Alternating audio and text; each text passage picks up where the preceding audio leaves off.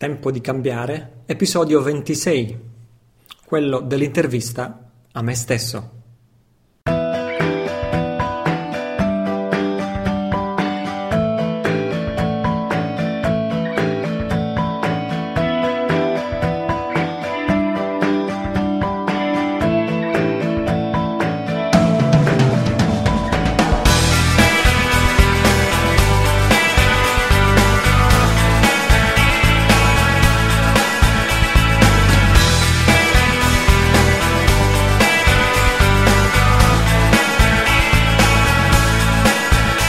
Ciao, sono Italo Cillo, questo è il mio podcast www.tempodicambiare.it è l'indirizzo base dove sono archiviati tutti gli episodi precedenti e sperabilmente quelli futuri.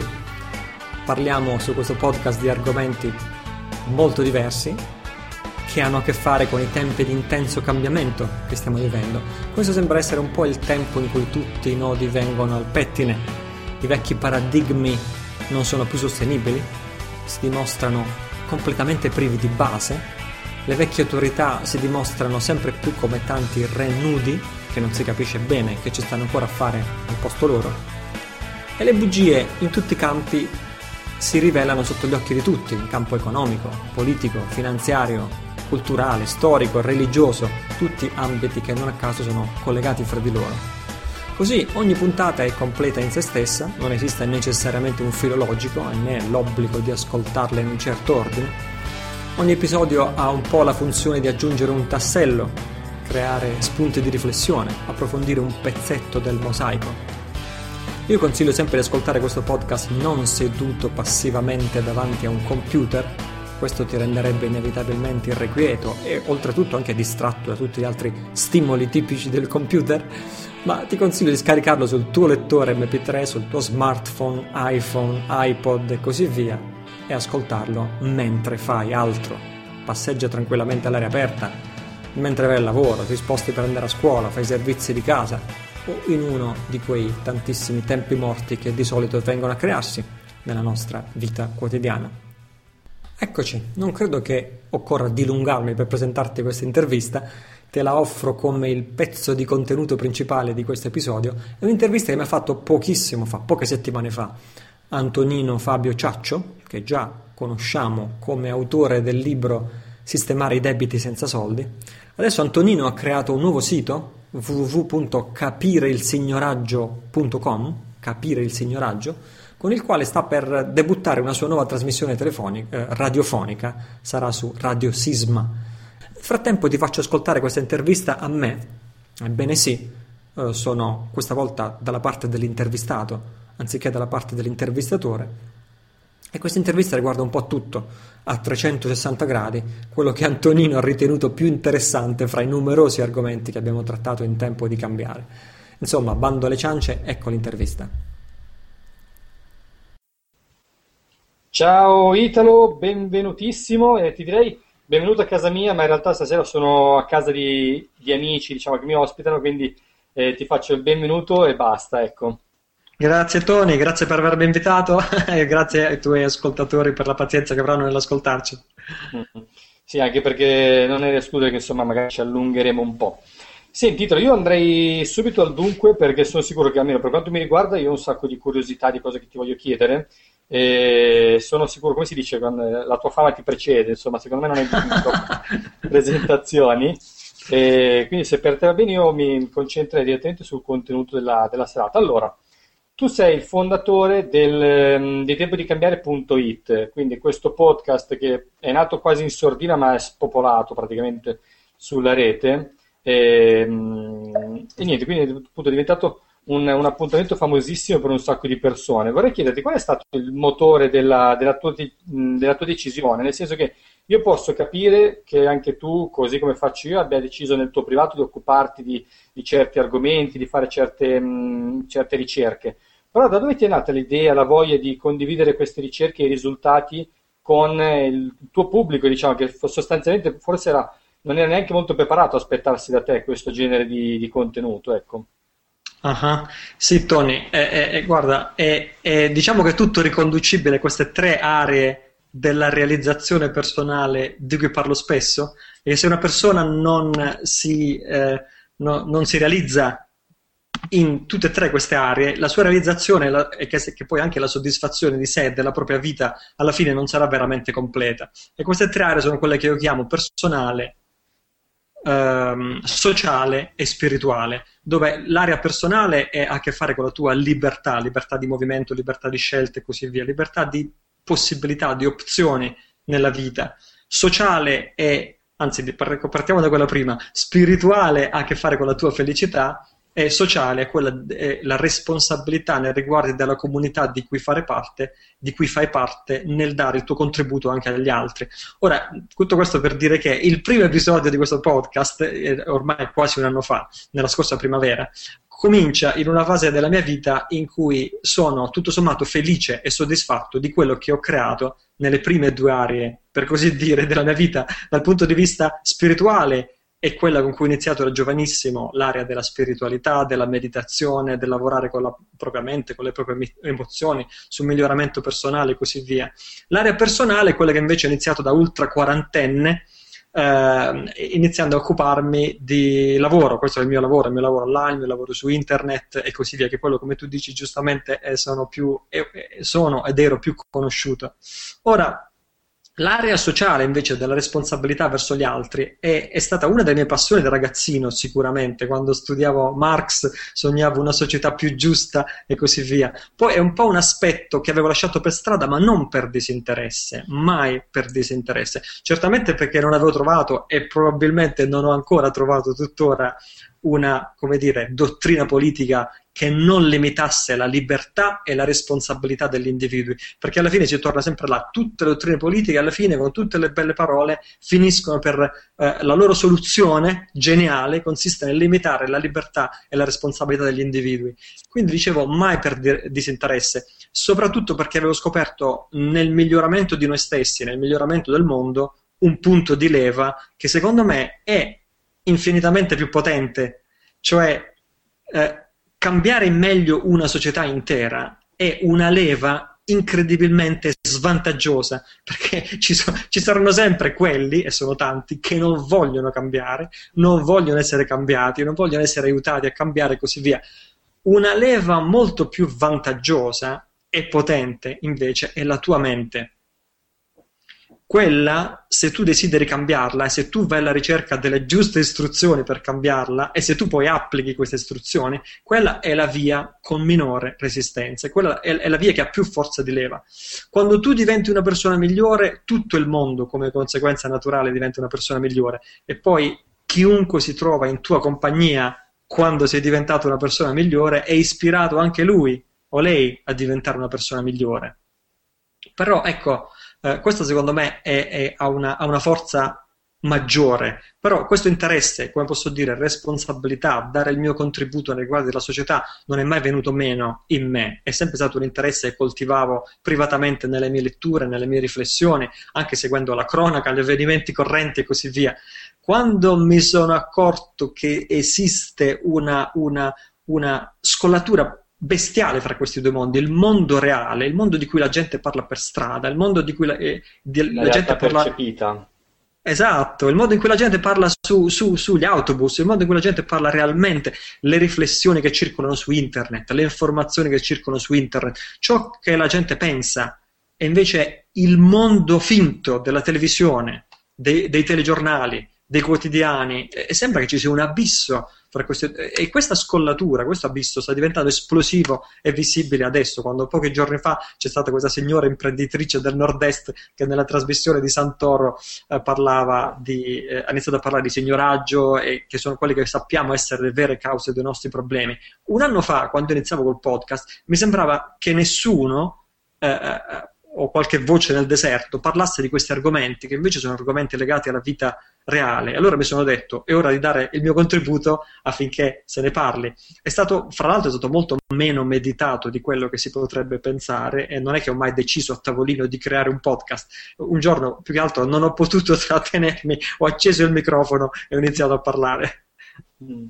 Quindi è stata un po' una naturale conseguenza un po' della tua, diciamo, indole e dall'altro un po' una responsabilità che quasi sentivi di avere nel, nel condividere questi, questi argomenti per colmare un po' questa lacuna che dicevi tra eh, questa spaccatura tra il mondo reale e quello che cercano di farci passare attraverso i mezzi di comunicazione classici, insomma. Esatto, una responsabilità e una responsabilità anche nei riguardi della verità. Um, qu- quanto possiamo tollerare che la gente rimanga completamente all'oscuro di quello che accade veramente e si debba, debba, credere alla versione ufficiale delle cose? È proprio una questione di responsabilità. Poi tu mi chiedevi il pretesto, il pretesto è stata questa, uh, il pretesto vero e proprio all'epoca fu questa intervista esplosiva a un anonimo insider del Pentagono che dichiarava nella scorsa primavera che nel giro di un mese o due una fazione del Pentagono esasperata dalla situazione ehm, degli Stati Uniti, no? che è, come ben sappiamo, una dittatura incostituzionale dal punto di vista della Costituzione degli Stati Uniti, questa fazione del Pentagono avrebbe ripristinato la Costituzione americana procedendo a un arresto in grande stile dei banchieri e politici corrotti che si sono impadroniti de- delle leve del potere. Eh, per un paio di mesi la mia trasmissione ha seguito da vicino questi avvenimenti, tantissime informazioni eh, eh, esplosive che stavano dietro a questa situazione sono state condivise. L'episodio in quanto tale degli arresti in grande stile non si è mai avverato e è difficile dire a tutt'oggi chi o che cosa rappresentasse questo Drake, che era pur appunto l'insider del Pentagono, se fosse un provocatore manovrato da qualcuno o un idealista che stava cercando di far scoppiare queste contraddizioni che sicuramente esistono realmente. In qualsiasi caso, quello per me è stato un pretesto per iniziare a parlare, iniziare una ricerca più che altro, è un'opera di condivisione di questa ricerca con i miei ascoltatori, che è un'opera che continua tutt'oggi.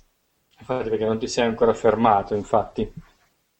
Ma forse proprio, magari forse il ruolo di, di, quelle notizie trapelate probabilmente era proprio questo, perché noi sappiamo magari, almeno io personalmente so l'effetto che ha avuto qua in Italia e invece ignoro quello che può essere stato, che può essere successo magari negli altri paesi, in Francia, in Inghilterra, in America. Però magari chissà che l'intenzione dietro tutto sommato non fosse proprio quello di far esplodere una bolla, colpire un po' le coscienze di alcune persone, insomma. Non mi piace pensare così, io ho un po' questo atteggiamento sulle cose. Io vedo bene, in questo periodo si fa tanto parlare male di, di alcuni politici, eccetera. Io delle volte cerco un po' di sganciarmi da questo flusso, insomma, di, di, andare contro e penso, ma tutto sommato forse ci stanno facendo un favore proponendoci tutte queste scempiaggini, perché è un po' un modo per noi per attivare la nostra di coscienza e... Bravo, bravo, dici bene, dici bene. Infatti, tra l'altro, ieri l'altro ieri ne parlavo perché ho messo un'immagine di, di Monti che contava i soldi, eccetera, su Facebook, no? E praticamente mh, col fatto di questa trasmissione, eccetera, mi si è creato un piccolo seguito di persone eh, su Facebook che subito hanno iniziato ad attaccare, a dire ah, arrogo, sangue, violenza, eccetera. E mi sono permesso appunto di, di provare a, a, dare quest'altra chiave di lettura, di, di, di, magari non dico di essere grati, però io sotto sotto delle volte provo un po' di gratitudine per questi, questi elementi che, eh, cioè che tutto sommato ci forniscono veramente del, la possibilità di provare a pensare le cose magari come dovrebbero essere e visto che come dicevi te la leva per cambiare il mondo è troppo forte, allora forse diventano degli sforzi eh, più intelligenti quelli per cambiare noi stessi, per cambiare i nostri punti di vista. E perlomeno io tutto questo lavoro di ricerca che sto facendo sostanzialmente mi sta servendo in quest'ottica personalmente, quindi eh, inevitabilmente poi questo è quello che, che vado a condividere. Ecco. Giusto Tony. Mm. Ascolta, Mitalo, eh, hai, hai, toccato mille argomenti interessantissimi, quindi veramente non, non saprei da dove iniziare, però eh, ce ne sono 3-4 che mi sono appuntato eh, che, mm, che, vorrei insomma che tu ci raccontassi, anche perché su alcuni aspetti veramente sei andato a, tro- a toccare argomenti inediti e che alla fine solo tu sei riuscito per male a approfondire su alcune cose. E in particolare insomma, c'è un concetto che è un po' un filo conduttore di, di quasi tutti gli episodi del, del, podcast, che è quello della Matrix, di questa matrice, di questa la Matrix appunto. E vorrei che se riesci a fare una sintesi un po' a, a spiegarmi un po' cosa intendi a beneficio mio e di chi ci ascolta. Sì, Tony, eh, la Matrix di cui ho parlato spesso, eh, a parte l'ispirazione ovvia al, al famoso film, no? che ha tantissimi significati anche molto interessanti, questo film merita di essere visto e rivisto più volte. Eh, la, la, Matrix è una matrice, per l'appunto significa, che dà una forma alla realtà o a quella che ci sembra essere la realtà. In quanto tale, la Matrix è un'illusione per definizione ehm, la Matrix è, è, la chiave di lettura che ci impongono, o la chiave di lettura che viene favorita fin da quando siamo piccolini e impariamo a vedere il mondo, come funziona il mondo. Questa è la vita, questo è il nostro mondo. Nasci, mangi, vai a scuola, ti fai 13 anni di fila di scuola dell'obbligo, dove ti insegnano praticamente cosa ti insegnano? Ti insegnano a far dirigere completamente la tua vita dall'esterno. Non sei più tu, non sei più tu a prendere l'iniziativa, è qualcun altro che per 13 anni prende in mano l'iniziativa della tua vita. E tu impari questo, studi quello che ti dicono di studiare, trascuri quello che ti dicono di trascurare, trascuri quello che ti interessa perché ti dicono che non è rilevante il tempo libero non esiste, uh, il tempo libero serve per fare i compiti a casa, quando riesci a prenderti il tempo libero lo usi sempre con senso di colpa perché in quel tempo tu dovresti fare i compiti a casa. E questo, ripeto, dura 13 anni, assorbi una, un, una visione del mondo in quei 13 anni, una versione della storia che tra l'altro non sta... Ti formi come persona, sono le tue prime relazioni interpersonali con i tuoi amici, soprattutto con gli insegnanti e così via. E ti insegnano questa versione della storia, della, della storia, della politica, delle religioni, che è una, una, versione che non sta né in cielo né in terra, come una storia a fumetti che prescinde totalmente dalla realtà. Così tu ti trovi a 18 anni che hai finito questo percorso, che praticamente, a, a parte che non hai imparato nulla di come si vive, poi se, se avevi all'inizio delle passioni o delle, dei talenti, delle inclinazioni naturali tue proprie, della tua personalità, ormai hai imparato a reprimerli perché è male seguire quello che senti, bisogna invece fare in modo che la propria vita sia diretta da questo programma scolastico. Quindi se eri portato a dirigere la tua vita prima ti sei dimenticato come si fa perché ti hanno educato appunto ad applicarti a quello che loro ritengono importante. La tua vita è, è cioè a quel punto tu eh, non ti ricordi più chi sei, non ti ricordi più cosa sei venuto a fare in questo mondo, non ti ricordi più cosa significa avere la responsabilità di dirigere la propria vita nella direzione scelta da se stessi, a quel punto sei buono soltanto per cercarti un lavoro dipendente, perché è troppo angosciante dirigere da solo la tua vita, ti sei disabituato, hai bisogno di qualcuno che ti dica cosa devi fare. Nel caso peggiore, anzi, a quel punto ti fai altri 5 anni di studi universitari Così alla fine quella scintilla di personalità individuale che avevi sicuramente viene spenta. I tuoi genitori ti dicono che la cosa più importante è uno stipendio sicuro. E tu, se tutto va bene, se tutto va bene, lavori, se tutto va bene, eh, lavori, ti crei una famiglia, porti soldi a casa, che non bastano mai perché la situazione è quella, è una situazione che ti spinge a indebitarti, guardi la televisione nel tempo libero, dai il tuo voto al politico più sfacciato nel fare promesse che anche quelle non stanno né in cielo né in terra, pensi che il sistema politico democratico si prenderà cura di te da quando sei piccolo a quando te ne andrai in pensione e poi eh, eh vieni rottamato quando non sei più capace di lavorare otto ore al giorno. Ora io dico, se non è questa una Matrix, che cos'è? È, è un incubo. Cioè, chi crede che questo modo di vivere sia reale eh, ha veramente dei problemi, dovrebbe farsi visitare urgentemente da qualcuno. Cioè, la morale della favola è semplice. Tu scegli di fare parte di questa Matrix o scegli di essere un uomo libero? Perché non può stare da una parte e dall'altra contemporaneamente. Scegli di fare parte di questa Matrix o scegli la felicità? Non puoi averle entrambe contemporaneamente.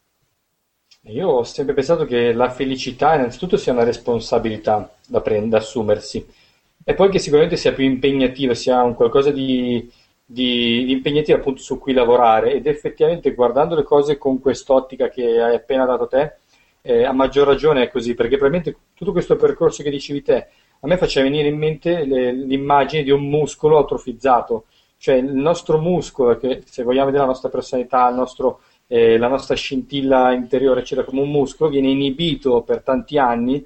E tra le cose mi veniva in mente la mia esperienza personale, mente mi piaceva il disegno, i murales, tutta una serie di cose che effettivamente erano da tenere da parte fino a quando praticamente non hai più l'energia di riprendere in mano le tue passioni e se un po' di energia ce l'hai in effetti ti arriva la televisione a stroncare a darti il colpo di grazia. Esatto esatto. E... noi abbiamo disimparato a essere noi stessi dobbiamo reimparare a essere noi stessi perché è, quella è la base della sovranità individuale ed è la base della sovranità delle comunità umane. Mm. tra l'altro l'aspetto della, della sovranità è un altro della sovranità individuale, è un altro aspetto che abbiamo toccato e che secondo me è un punto cardine del, del tutto, del, diciamo, mantenendo l'idea dell'immagine del film proprio per scollegarsi dalla, dalla, Matrix, che effettivamente, come abbiamo detto, è molto più impegnativo, però credo che sia l'unica strada percorribile e responsabile.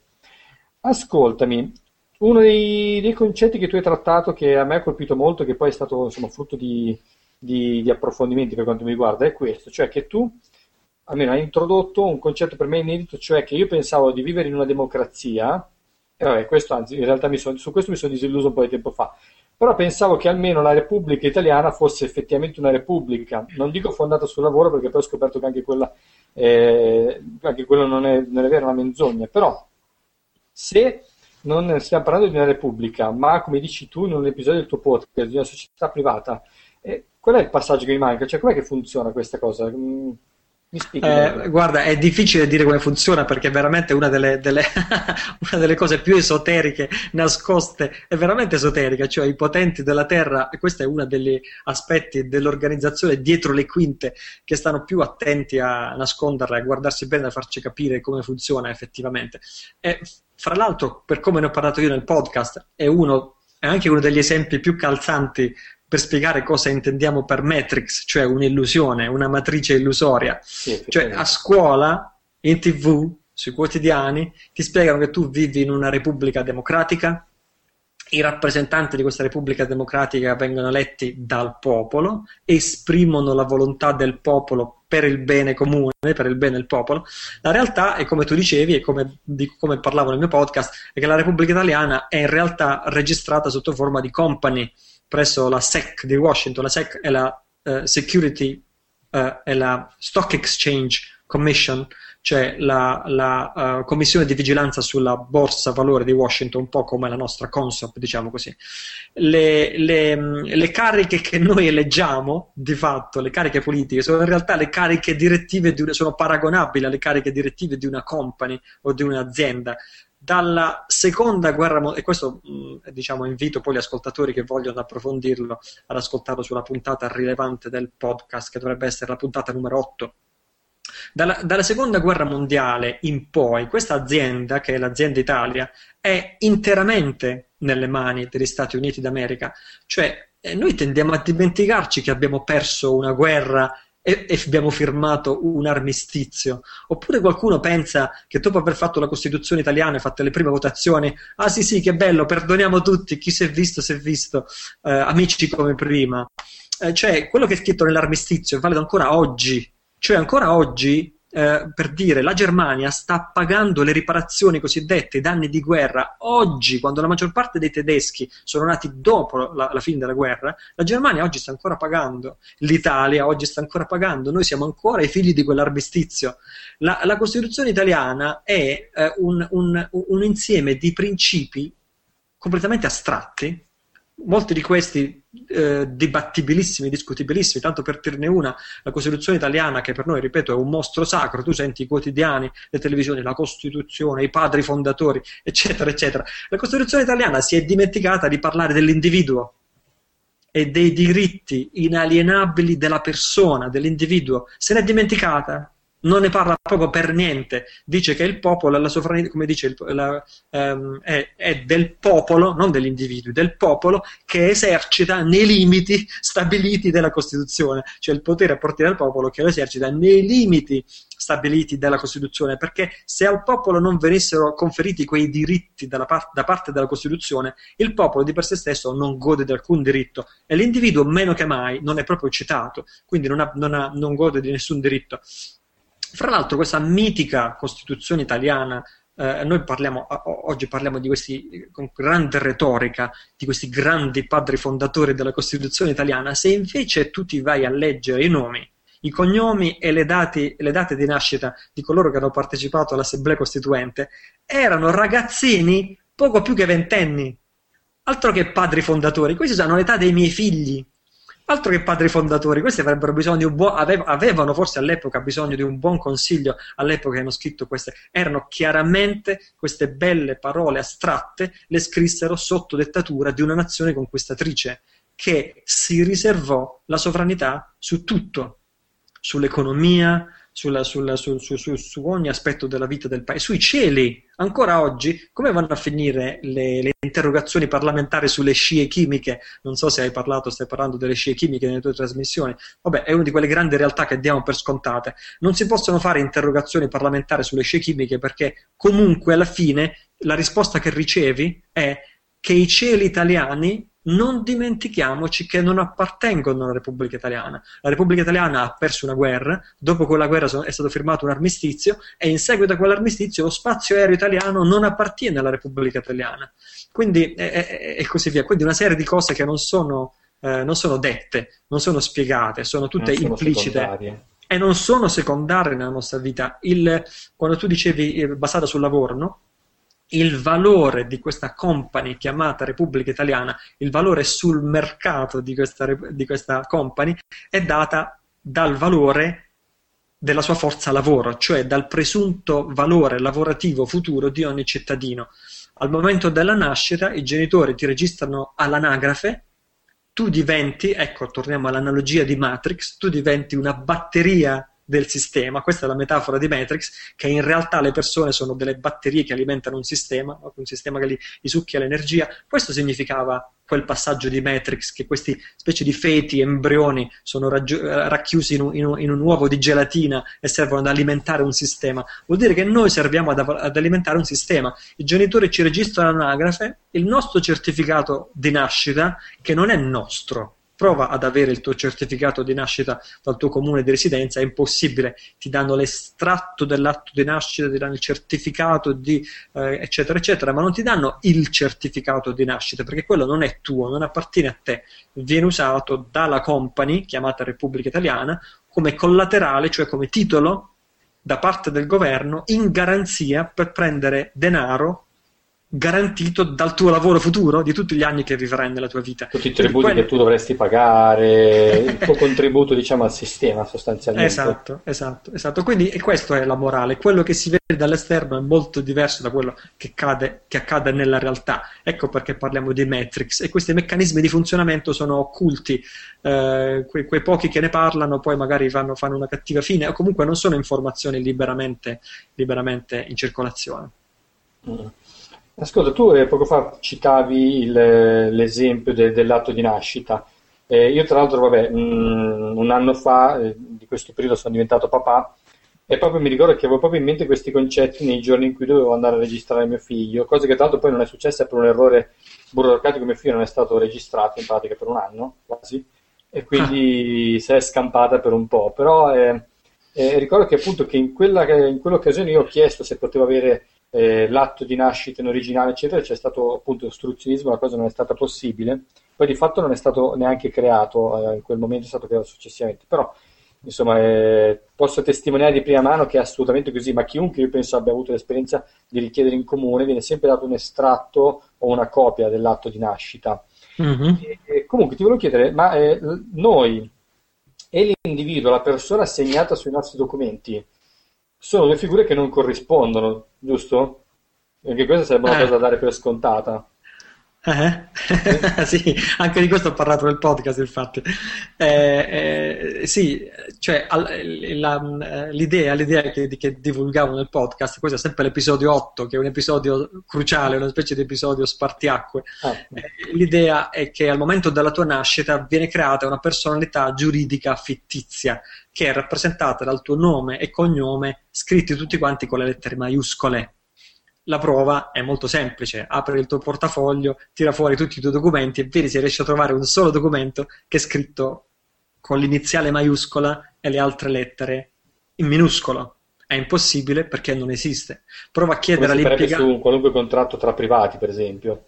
Esatto, esatto. Pro- prova a chiedere al, al, all'impiegato della tua banca, di, di, le dispiace scrivere il mio nome con le lettere maiuscole, mi, mi, mi infastidisce vedere con le lettere maiuscole.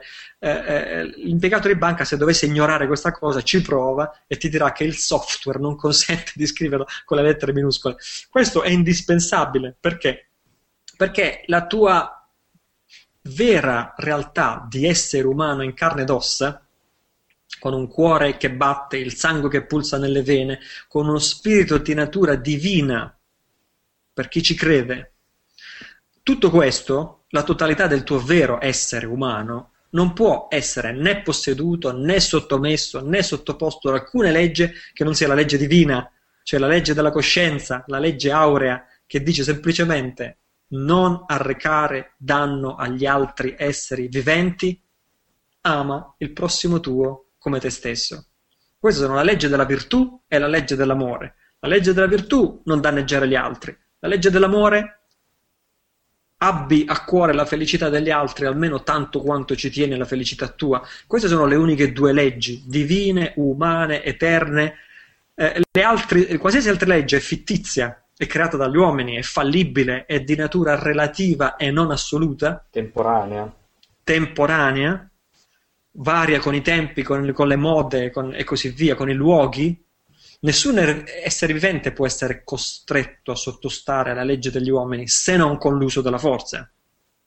Ecco perché è necessario creare un'entità fittizia, il tuo nome e cognome scritti tutti quanti in lettere maiuscole, allo scopo di sottomettere questa entità fittizia a una legge fittizia. Ora, il trucco, diciamo così, ecco perché eh, deve essere, eh, non, non, bisogna bene sapere come funziona, ecco perché dicevo, questi sono i meccanismi più esoterici che esistono proprio nel funzionamento del sistema. Il trucco funziona solo se tu ti autoaccusi di essere quell'entità fittizia, costituita non da te e neanche dai tuoi genitori al momento della nascita. E infatti la prima cosa che un pubblico ufficiale è obbligato a chiederti, ti dice è lei Pinco Pallino? È lei Italo Cillo? Te lo devono chiedere per forza. Tu devi dire chi sei e, e se tu dici sì, solo in quel momento tu puoi essere associato, ti sei autoassociato, ti sei autodenunciato, ti sei, eh, ti sei detto essere quell'entità fittizia che è obbligata a sottostare alle leggi degli uomini, comprese quelle ingiuste. Perlomeno è come se ti assumi le responsabilità di quell'entità fittizia all'interno del, diciamo, di questo sistema creato, quindi ti vai a identificare come una cosa unica. Sì. Esatto, dal loro punto di vista tu ti stai in quel momento assumendo le responsabilità, è come se sei il, come si dice, il direttore responsabile di una company o come se sei il legale rappresentante di quell'entità fittizia, perché sei tu che hai scelto di esserlo. O il beneficiario di un trust, per esempio. Sì, sì, sì, sì. In, in termini tecnici si parla di trust, è una forma di trust questa. Eh, esatto, perché infatti quel tipo di, di riscontro poi, poi si ha. E, ascoltami, mh, mm, tu hai, avuto, hai raccontato una, mh, mm, una, serie di episodi, hai parlato di Neil Keenan, io mi sono dovuto andare a ricercare il nome perché personalmente non lo ricordavo, che è un, un imprenditore americano che con i suoi avvocati, eccetera, è riuscito un po' a mettere in discussione delle, mh, mm, delle, dei dati di fatto della Federal Reserve e diciamo andando a fare delle, delle denunce, dei sequestri eccetera mm, di questa storia tu te ne ricordi? Mi puoi raccontare qualcosa? Beh, diciamo brevemente, eh, Neil Keenan ha iniziato ad agire in quella maniera eh, eh, come rappresentante di un gruppo di paesi orientali che erano insoddisfatti di come stanno andando le cose eh, condotte dal resto del mondo, cioè dai paesi occidentali che detengono la maggior fetta del potere in questo momento storico. Ora, eh, la storia è lunga, rimando, rimando per chi voglia approfondire l'episodio 3 del podcast Tempo di cambiare. Eh, nel Kinan ha usato, ha usato eh, questa particolare legge chiamata la legge dell'ammeragliato per tentare di fermare le male azioni della Federal Reserve. Questo è un classico esempio di storia nascosta, questo è un classico esempio a proposito di Matrix, è un classico esempio di quel tipo di storia che non ti insegnano a scuola e di cui non parlano i quotidiani e i telegiornali, perché risale tutto un accordo segreto praticamente fra le nazioni, stipulato ancora negli anni 30, quando venne creato un fondo aureo immenso, tutte le nazioni del mondo conferivano il loro oro in questo fondo, da utilizzarsi mh, mm, in, in, di comune accordo fra gli stati per l'avanzamento sociale ed economico dei popoli della terra. Ora, di fatto, tutte queste ricchezze vennero uh, usurpate dal sistema della Federal Reserve e dai cartelli bancari privati che gestiscono ovviamente la Federal Reserve e di cui la Federal Reserve fa parte e, e, queste ricchezze vennero usate, sono usate tutt'oggi per arricchire pochissimi, distribuendo invece povertà nel resto del mondo. La Federal Reserve, eh, come sappiamo, non è federal perché in realtà è privata e non è reserve perché in realtà stampa denaro dal nulla, non custodisce n- nessun controvalore come collaterale rispetto al denaro che stampa. Tra l'altro non fa... è neanche americana perché eh, eh. è una società di diritto, mi sembra panamese, una cosa del genere. Cioè di ah, fatto non, sì, è, sì. non è neanche del territorio statunitense.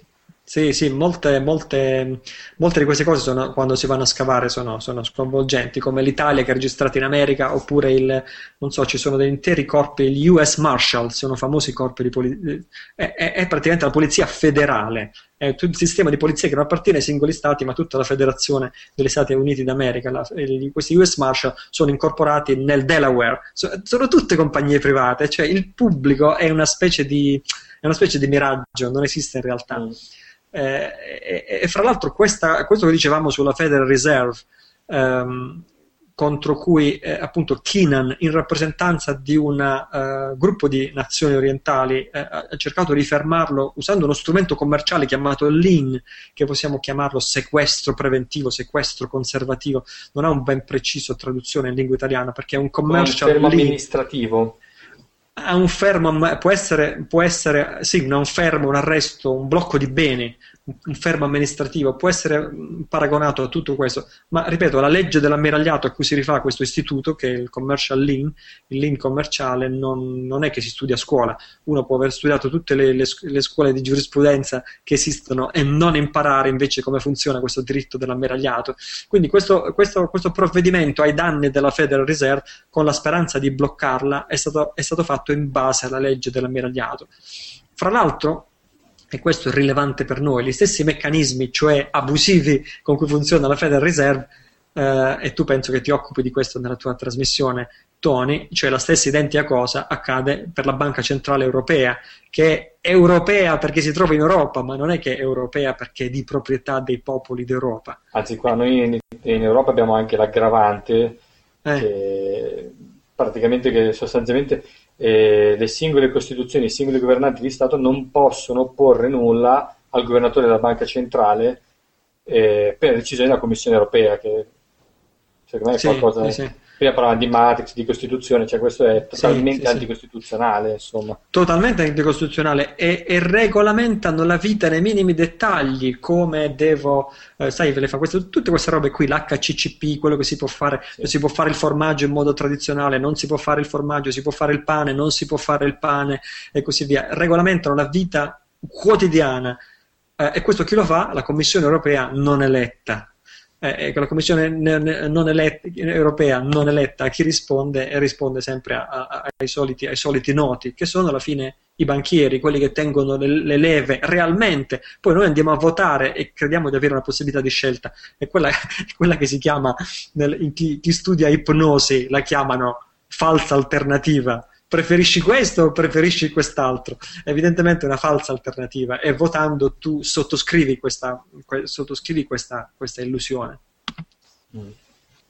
Una, un piccolo spunto di riflessione che vorrei condividere, con, io quando mi capita lo condivido con le persone con cui, eh, con cui parlo, eccetera, però che veramente lo spunto che vorrei dare è eh, la differenza tra il privato e pubblico, non è mh, mm, solo una questione di gestione, ma è fondamentale perché comunque eh, delle aziende private eh, hanno un solo e unico scopo, eh, ovvero quello di fare profitto. Ed è normale che sia così, cioè una qualunque azienda ha, mh, ha, ha un obiettivo, cioè esiste per quell'obiettivo che è di fare un utile. Il problema è che se si svolgono delle funzioni pubbliche con obiettivi da privato, a quel punto nasce secondo me il, il, contrasto, cioè nel senso che nessuno si stupirebbe se una ditta, so, di, di Coca-Cola piuttosto che un'azienda di formaggi, eccetera, perseguisse l'unico obiettivo, magari della qualità, ma di sicuro dell'utile. Invece ci si aspetta un, un obiettivo diverso, magari da istituzioni, che già la parola istituzione legata a questo tipo di, di imprese eh, già ti fa cadere, secondo me, in errore. Eh, però diciamo istituzioni come quelle bancarie, tutte aspettezze che svolgono una funzione pubblica, invece assolutamente no, svolgono, tra virgolette, la loro funzione privata di scapito di tutto, perché quella poi è la cosa primaria, è come mangiare per un essere vivente, cioè quella cosa va proprio a prescindere. Se così non fosse, non esisterebbe il debito pubblico, non esisterebbe la crisi, non esisterebbe la. Eh, dicono non ci sono soldi abbastanza per pagare gli stipendi dei dipendenti pubblici. Eh, se non fosse come hai detto tu adesso, eh, i soldi ci sarebbero per tutti. Eh, chi è che diceva?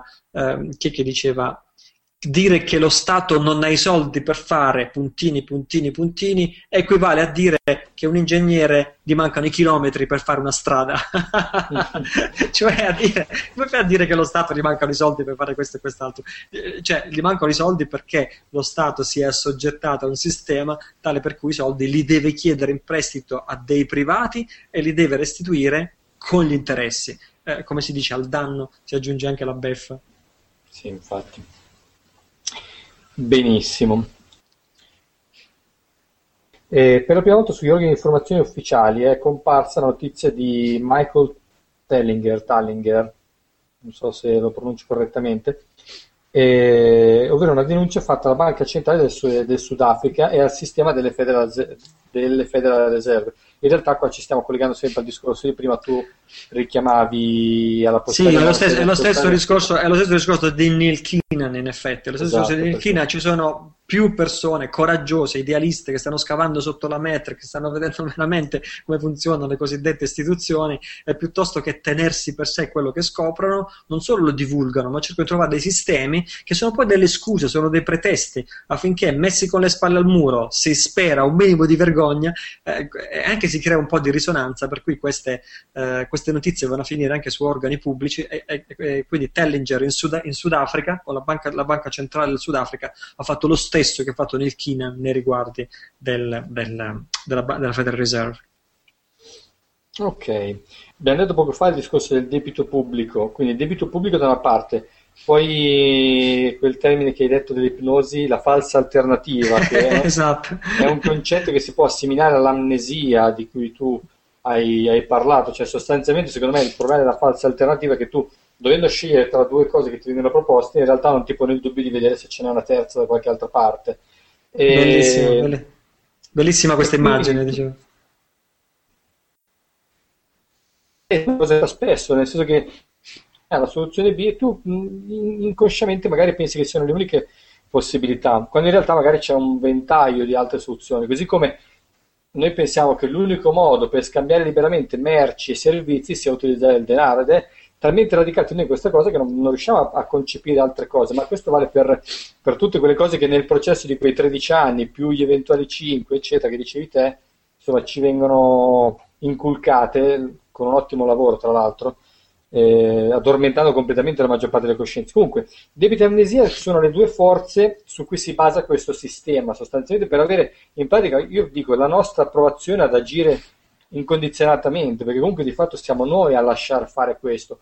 Ed un po' è quasi come se noi lo volessimo, perché secondo me non, non, non evitandolo, ma evitandolo, io non parlo di rivoluzioni di massa, ma evitandolo nella nostra testa, sostanzialmente lo alimentiamo e lo autorizziamo. Infatti io sono convinto che quando queste persone si riuniranno tra di loro, faranno le loro riunioni, io penso che l'idea che hanno del, del popolo ignaro è che tutto sommato, non dico che se lo merita, ma forse può anche essere che è questo che pensano delle, della popolazione, perché non facendo niente, tutto sommato se la cercano, non mi sento neanche in colpa, perché in qualche modo dovranno pulirsi le loro coscienze, io penso. E forse sì, questo è uno sì, dei, sì, dei sistemi che utilizzano per, mi verrebbe a dire, per mentire a se stessi, però insomma, quindi, eh, diciamo, quindi sia in campo materiale che in campo spirituale, queste sono le armi del sistema, giusto? Il debito e l'amnesia, esatto, il debito e l'amnesia sono proprio due mo- motori fondamentali su quali, funziona, su quali, funziona, tutto il sistema e, e, e grazie ai quali noi permettiamo al sistema di funzionare, come tu dici, nel modo in cui funziona, anche perché noi glielo, glielo lasciamo fare.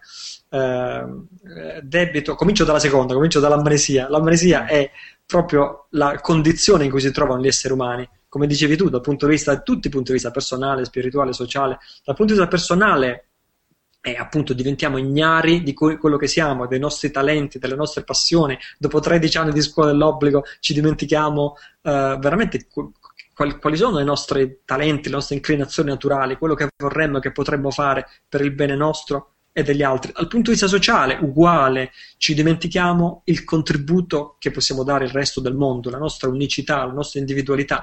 E dal punto di vista spirituale, abbiamo dimenticato chi siamo, cosa siamo venuti a fare in questo mondo. Molti bambini eh, è come se lo mantengono questo ricordo, no? pensano di essere speciali, pensano di avere qualcosa da fare, qualcosa da, di avere un destino da compiere. Eh, ma è così. Noi siamo esseri divini e abbiamo dimenticato di esserlo. Se tu vuoi dare una definizione di ciò che è divino, non mi interessa se tu sei religioso o non religioso, questo è un tu generico, parlo a tutti, se, una persona, se ti consideri persona religiosa o non religiosa. Se tu vuoi dare una definizione di divino, questa strana parola che tutti usano, guarda dentro di te, cioè tu sei un miracolo. La vita che scorre dentro di te è Dio, se no che cos'altro è? Se non siamo noi esseri divini, dov'è un essere? La, eh, la, eh, la, la, come si chiama? La scienza contemporanea dice che il DNA, il nostro DNA, è pensante e dice che il DNA è parlante, cioè è un linguaggio perfettamente organizzato come qualsiasi altro linguaggio del mondo. La struttura interna del DNA ha la stessa struttura di qualsiasi linguaggio del mondo. Ci sono delle strutture ricorrenti che tutte le lingue del mondo e i dialetti più disparati hanno delle, tipo delle rapporti, delle, de, dei rapporti con cui accadono le parole più ricorrenti e così via. Hanno una struttura perfetta, organizzatissima, che ricorre in tutte le lingue del mondo e nel DNA compreso quell'80% eh, del DNA che gli scienziati non hanno ancora capito e chiamano DNA spazzatura, bene, ha la stessa struttura interna di una lingua umana. E questo DNA parla, comunica messaggi al suo interno, comunica messaggi alla restante parte dell'organismo umano e comunica messaggi hai, hai, tutti i DNA di tutti gli altri organismi viventi. Questa è la scienza contemporanea che lo dice. E inoltre il, il DNA, il nostro DNA, riceve messaggi dagli altri DNA degli altri esseri viventi, inclusi i vegetali. Perché sai qual è la novità? Il DNA su questo pianeta è uguale, è lo stesso in un uomo, in una pianta, in un vegetale, in un animale, ma non solo. Sai qual è la novità che hanno scoperto? Questo l'ha scoperto il, l'inventore, il premio Nobel scopritore del DNA, che il DNA su questo pianeta nasce finito, non ha mai subito una evoluzione. Il DNA è sempre stato fin dall'inizio a oggi completo e uguale a se stesso. Non si è mai evoluto e lo stesso in me, in te, in una pianta di cavolfiore e così via. È una struttura interna perfetta, logica, come quella di un, eh, un, linguaggio. Ora, questa vita che scorre dentro di noi, dentro gli animali, dentro i vegetali, questa vita è Dio. Se tu cerchi Dio, guardati allo specchio. E, e non essere narcisistica, narcisista, guardati anche intorno, guarda anche gli altri esseri viventi. Amnesia, amnesia co- come uso io questa parola, significa dimenticare chi siamo, significa dimenticare la nostra natura divina. È il più grande crimine che noi possiamo compiere contro noi stessi.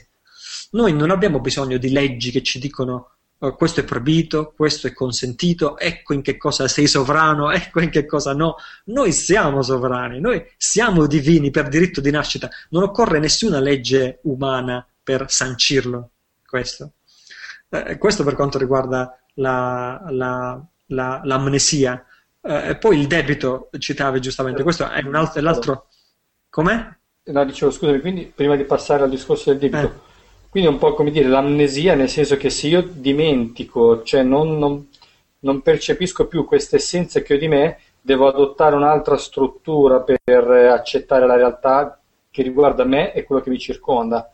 Esatto, è... se, se, mi sono dimenticato chi sono, dovrò fare affidamento sugli altri che mi dicono chi sono e chi non sono. Dovrò fare, fare affidamento sugli altri che mi debbano dire quali sono i miei diritti, di cosa ho diritto, di cosa non ho diritto, cosa è morale e che cosa non è immorale, perché spesso spacciano, spacciano la limitazione della libertà per moralità. Dicono, per esempio, non è morale, che ne so, questo carabiniere che alcuni giorni fa ha ha, ha fermato due ragazze che si baciavano, perché eh, non è morale per due ragazze baciarsi per strada, così come potrebbero dire non è morale usare eh, tut, tutta questa faccenda della repressione delle, delle, delle, droghe, delle sostanze stupefacenti e così via, viene, viene spacciata come non è morale fare questo. Ora, questo è un messaggio sottile che, che, che, passa nelle nostre menti, che qualcosa non viene fatto, cioè, come posso dire, il giudizio morale di qualcuno è più importante della libertà degli individui. L'individuo non può decidere da sé, secondo coscienza e davanti a Dio, cosa è giusto e cosa non è giusto.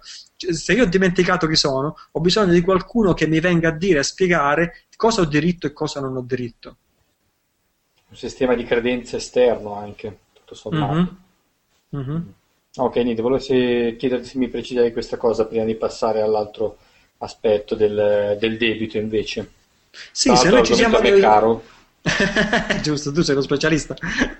Eh, il debito, eh, diciamo, che poi è quello che ci mantiene in una condizione di amnesia, eh, ma il debito, secondo me, è soprattutto una dottrina, è una filosofia, è una dottrina a cui noi stessi ci sottomettiamo. E questo è qui, vedi, torniamo sempre allo stesso discorso, se non siamo noi consapevoli di essere quello che siamo, non sono gli altri a reprimerci, sono, siamo noi stessi ad auto-reprimerci, perché nessuno ci priva della nostra sovranità individuale, siamo noi stessi che ce ne priviamo quando sottoscriviamo questa dottrina fasulla che è la, quella che io chiamo la falsa dottrina del debito Ora, dal punto di vista economico, perché il, anche questo, il, il, debito lo trovi dal punto di vista economico, dal punto di vista sociale, dal punto di vista spirituale, è un'idea di fondo che attraversa diversi settori della nostra vita. Dal punto di vista economico, eh, nel nostro piccolo, noi manifestiamo il nostro consenso alla Matrix prendendo i soldi in prestito e indebitandoci. Ecco, la dottrina del debito dal punto di vista economico. La banca in realtà, quando noi ci indebitiamo, non ci dà nulla, semplicemente segna una cifra sul computer corrispondente al nostro conto in banca, però non crea denaro per darlo a noi, non subisce una perdita, non si priva di denaro per darlo a noi, semplicemente crea un debito a nostro nome. Quindi, lo ripeto, non è che la banca ci dà il denaro, ci dà i soldi, anzi scrive un debito sul nostro conto, denaro che noi poi dovremo versare con gli interessi ed è quel denaro che noi andremo a versare. Quel denaro è denaro creato dal nulla, perché la banca in origine non ce l'aveva e non se ne è privato. Questo è il sistema della riserva frazionaria di cui forse avrei parlato con, tuoi, eh, con la tua trasmissione. Se qualche ascoltatore fosse curioso di approfondire, se andasse a studiare queste due semplici parole su Google, riserva dire che le banche mi danno il denaro senza avercelo, in realtà lo creano al nulla.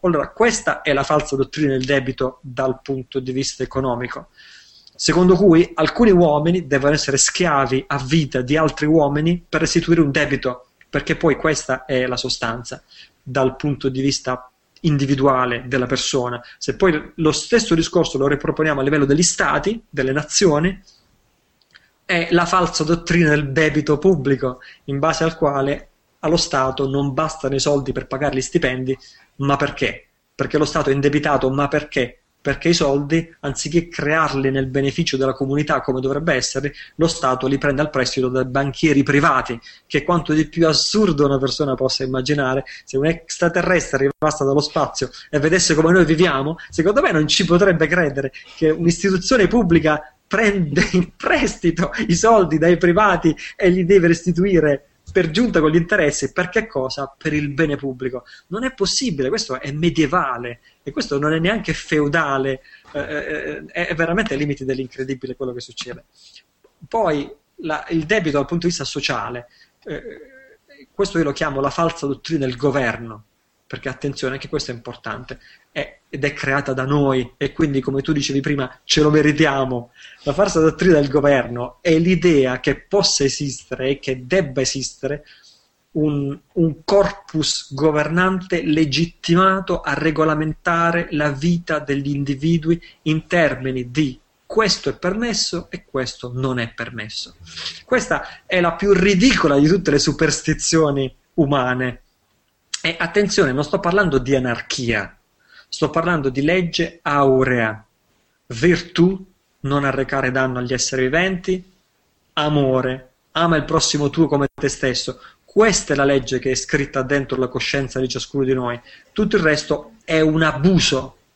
Io ho incontrato dopo vent'anni, ecco perché facevo poco fa l'esempio del pane, che non si può fare più il formaggio, non si può fare più il pane. Ho incontrato dopo vent'anni un amico che vive in campagna coltiva le sue verdure, coltiva il suo grano, macina la sua farina, prepara il suo pane.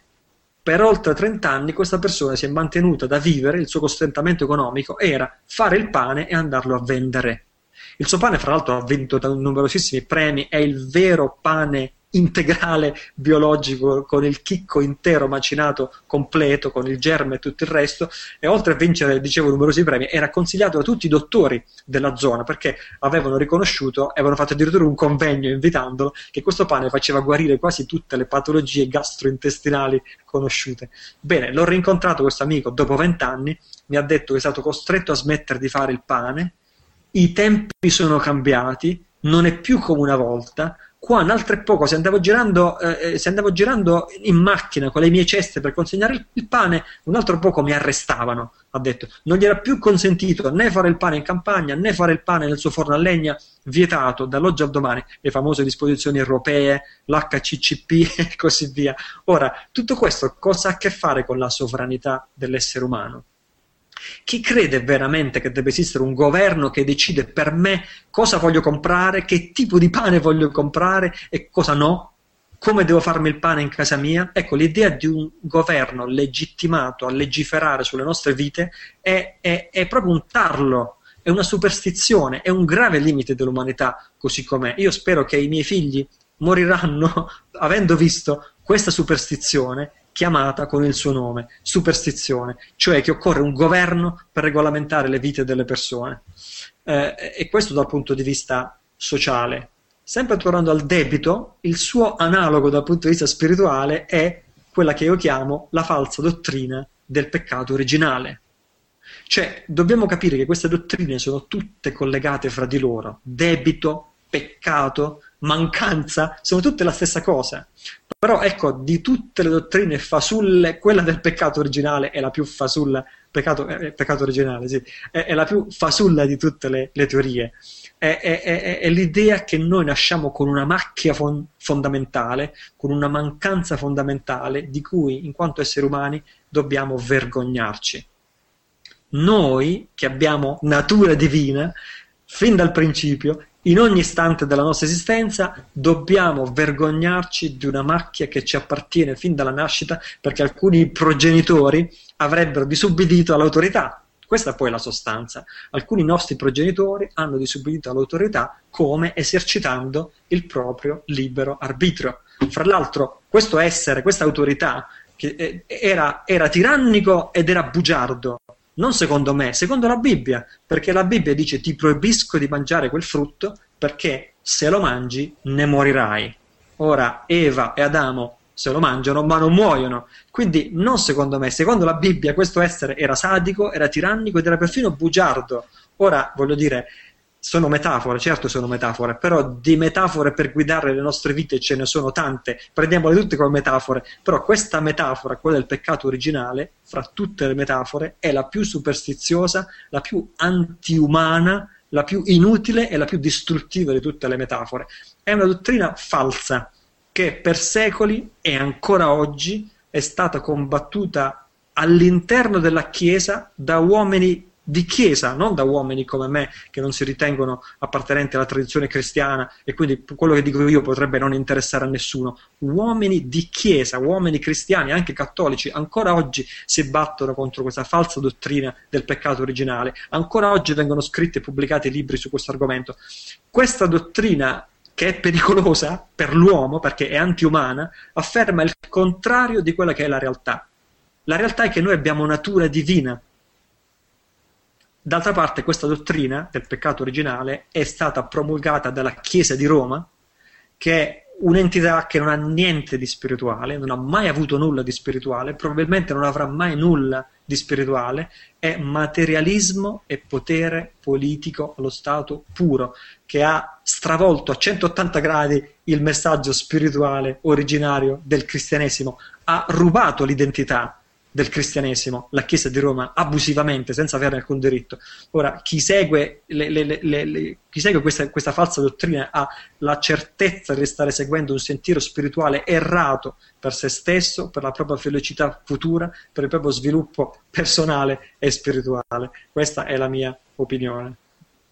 Anche perché poi, tra l'altro, è proprio potrebbe aprire un maxi capitolo con eh, la Chiesa romana discorso del debito che poi va a far leva su qualcosa di molto intimo che è il senso di colpa, che secondo me dovrebbe essere un sentimento al pari di tanti che una persona può avere, che però con questo sistema di, di false ideologie, di cose a cui veniamo, eh, diciamo, istruiti, veniamo cresciuti con questo tipo di idee, in realtà il senso di colpa diventa una fetta predominante della nostra intimità. Tant'è vero che, ad esempio, noi siamo talmente sbagliati, talmente peccatori, che non basta una vita per espiare le nostre colpe. E, e sostanzialmente poi questa cosa ha delle ripercussioni, secondo me, in tantissimi ambiti della, della nostra vita ed è un modo, secondo me, è, cioè una via preferenziale per farci decidere di abbassare la testa di fronte a chi è meno colpevole di noi e quindi accettare i dettami poi di qualcun altro, indipendentemente da chi sia, a quale latitudine sia, eccetera. Quindi io qua magari mi dovrei Dice benissimo, no, no, Tony, dici benissimo, è giustissimo. Colpa, il senso di colpa, il debito, il peccato sono tutti sinonimi, sono tutti la stessa cosa. Eh, la, la, eh, nessuno ci insegna, ok, il senso di colpa, ci, ci, viene insegnato a indulgere, a indugiare sul senso di colpa. Nessuno ci dice, ehi, va bene, hai fatto questa cosa ieri, l'altro ieri, un anno fa, qualche anno fa nella tua vita hai fatto questo, ma in quel momento della tua vita quello era il meglio che tu sei stato capace di fare in base a quello che conoscevi e in base a quello che capivi. Adesso è il momento di voltare pagina, che hai sbagliato, l'abbiamo capito, adesso è il momento di guardare al futuro, correggerti e cercare di migliorare la tua vita guardando al futuro per il bene tuo e per il bene degli altri. Invece no, ci viene spiegato che la colpa rimane per sempre, non solo verrà pure punita in futuro, perfino dopo la nostra morte, dove il governo non potrà più raggiungerci, arriverà la Chiesa a perseguitarci e non solo, quella punizione sarà eterna. Esatto. Però quel Dio ci ama e questo è da sottolineare. Quel Dio ci ama, Dio padre. È, è, è, è, tirannico, è illogico, è irrazionale, è perfino bugiardo, però ci ama. Esatto. C'è, c'è, una serie di contraddizioni veramente, veramente insanabili. Quindi alla fine parlando dei, dei complotti, complottismo, eccetera, il complotto master che sa soprattutto quanto in realtà è questa, questa cosa che hanno fatto di rubarci la nostra spiritualità interiore, cioè farci staccare completamente dalla nostra spiritualità. Questo è il più grande complotto, insomma, alla fine. Questo è veramente, dici bene, questo è veramente il più grande complotto. E poi quando parlo di complotto non mi riferisco a gruppi di persone, mi riferisco a forme pensiero, forme pensiero così antiche, così forti, così radicate che guidano la vita di interi gruppi di persone. Uh, uh, sì, come tu dici, questa è la vera cospirazione. La virtù viene ignorata, le virtù spirituali, le qualità spirituali, la vera spiritualità, migliorare se stessi per essere di beneficio agli altri. Questa è la vera spiritualità. Viene ignorata ogni giorno, viene ridicolizzata ogni giorno. L'amore viene ridicolizzato a livello di romanticismo. Uh, ama il prossimo tuo come te stesso, viene ridicolizzato. I film e la TV ci danno solo esempi negativi, non ci danno mai esempi di vita spirituale o di virtù. Non è nobile, eh, non è nobile preoccuparsi del bene degli altri e così via. Nella vita di tutti i giorni, in un gruppo di amici, addirittura si può avere terrore di esprimere la parte migliore di te stessi, di te stessi, perché famiglia. gli altri in famiglia, in famiglia, più sono vicini e peggio è, più siamo vicini e peggio è, si, ha, si, ha, si ha paura di esprimere la propria parte migliore perché uno dice, eh, ma questo da dove esce? Si fanno tutti i risolini sotto i baffi. Cioè, la società che siamo noi, ripeto, perché mai in questo caso, questo dipende anche da noi, la società non apprezza che uno dia il meglio di sé, non apprezza che uno esprima le proprie qualità spirituali, è sempre meglio cercare di essere, come posso dire, è come tu dicevi poco fa col senso di colpa, è sempre meglio rimpicciolire se stessi, è sempre meglio considerare se stessi come piccoli e pieni di difetti. Nessuno in questo mondo ti insegna la fierezza, la fierezza di essere quello che sei, della tua natura divina, e questo fa il gioco del materialismo, della dottrina del debito, della falsa spiritualità e tutto, tutto quello che abbiamo detto prima. Sentito, io sinceramente per quanto mi riguarda a livello personale, mh, anzi una volta sinceramente ti ho mandato anche un'email, però secondo me eh, forse tu non riesci a, o a ricordartelo o a ricondurla a me comunque. Eh, ti ho riconosciuto cioè, da sempre come uno dei miei mentori personalmente, nel senso che io devo dare atto non, diciamo, a 3-4 persone che mi hanno aiutato moltissimo a crescere diventare quello che sono dal punto di vista spirituale e dal punto di vista diciamo, della mia crescita, del mio percorso personale. e, e, quindi per me tu sei un punto di riferimento in questo aspetto e ne approfitto per farti questa domanda, nel senso, visto che tu sei un esempio di, eh, di alta consapevolezza di quello che in realtà è la, la, vera realtà delle cose, non la realtà sui giornali, la realtà percepita, la realtà che vogliono farci percepire, anzi, di tutto quello che succede. Però allo stesso tempo siamo qua da un'oretta che ne stiamo chiacchierando e non ti ho ancora visto smettere di sorridere, nel senso che la tua serenità e, e, il fatto che tu non vivi assolutamente male il fatto di essere assolutamente consapevole di tutto quello che ci circonda, quindi comprese le brutture del mondo. E qual è la tua chiave? Insomma, mh, da dove parte questa serenità, la, questa felicità? Insomma, qual è la... Cioè, se tu volessi condividere con me come faresti con un tuo figlio un buon proposito per riuscire a coniugare la consapevolezza e la felicità, che poi tra l'altro più faccio, più condivido eh, questa domanda con le persone, più mi rendo conto che le due cose in realtà si accomunano, si mischiano, la consapevolezza e la felicità. Però insomma vorrei un po' la tua chiave di lettura di questa cosa. Guarda, ti ringrazio per tutti questi sp- sperticati e meritati complimenti che mi fatto, però come Guarda, vedi... Però di nuovo quell'email te la rimane, ma perché ti pare sarà una cosa di 3-4 anni fa. Beh, però ecco, come vedi sono molto molto molto lontanissimo dalla perfezione. Mi arrabbio anche io, in realtà ho, ho tantissima strada da fare prima di diventare come quei maestri spirituali che ho avuto la fortuna di seguire, e quelli sì, sono veramente degli esempi degni di questo nome. Eh, eh, vabbè, io non penso che esista una ricetta per questo bisogna semplicemente, dobbiamo fare del nostro meglio. Uno dei miei insegnanti spirituali, intendo dire, diceva, diceva i cani piccoli abbaiano, quelli grandi non hanno bisogno di abbaiare, anche perché si vede che sono grandi. Cioè, eh, un cane grande non ha bisogno di abbaiare perché gli altri capiscono che è grande. Qual è la morale della favola? Cioè, una persona debole si arrabbia. Una persona forte non ha bisogno di arrabbiarsi perché fa direttamente quello che vuole fa direttamente quello che crede giusto fare secondo coscienza. Io da quando ho ascoltato questo insegnamento ho sempre ritenuto molto disonorevole arrabbiarsi. Eh, eh, certo, naturalmente ci si può indignare per le cose che non vanno. Io stesso ho iniziato il mio podcast per indignazione, però il punto di partenza in un percorso di crescita personale e spirituale è sempre quello della responsabilità individuale, cioè la persona debole si arrabbia perché le cose non vanno secondo i suoi desideri. La persona forte si rimbocca le maniche o se ne va da un'altra parte o fa succedere le cose che vuole far succedere, cioè la persona forte fa direttamente quello che ritiene più giusto secondo la propria coscienza. Ora, Gandhi non si arrabbiava. Gandhi però era, era nessun, nessun governo inglese è riuscito a fermarlo. Gandhi riteneva giuste, secondo coscienza e davanti a Dio, cose che ai suoi tempi erano contro legge. Lui le faceva ugualmente, le faceva ugualmente e, e, e, sfidava le autorità e così facendo dava anche un esempio di buona ispirazione agli altri. Quindi, da parte mia, nel mio podcast non mi sentirai mai dire raccogliamo le firme contro questo e quest'altro, protestiamo tutti uniti contro quest'altra cosa, eccetera, eccetera. Scendiamo in piazza tutti quanti, perché ecco, scendere in piazza e manifestare contro il governo è una di quelle attività completamente stupide e controproducenti. È, una, è, è un atto implicitamente e paradossalmente, è un atto di sottomissione Un'altra finta opportunità. esatto, eh, cioè è il massimo della sottomissione. Tu chiedi a qualcuno di concederti qualcosa, cioè scendi in piazza per chiedere al governo di concedere, è il massimo del disonore. Se io voglio qualcosa e lo ritengo giusto davanti alla mia coscienza e davanti a Dio, me lo devo prendere. Non lo devo richiedere o elemosinare o chiedere se per caso siete d'accordo, anche voi, che questo è un mio diritto.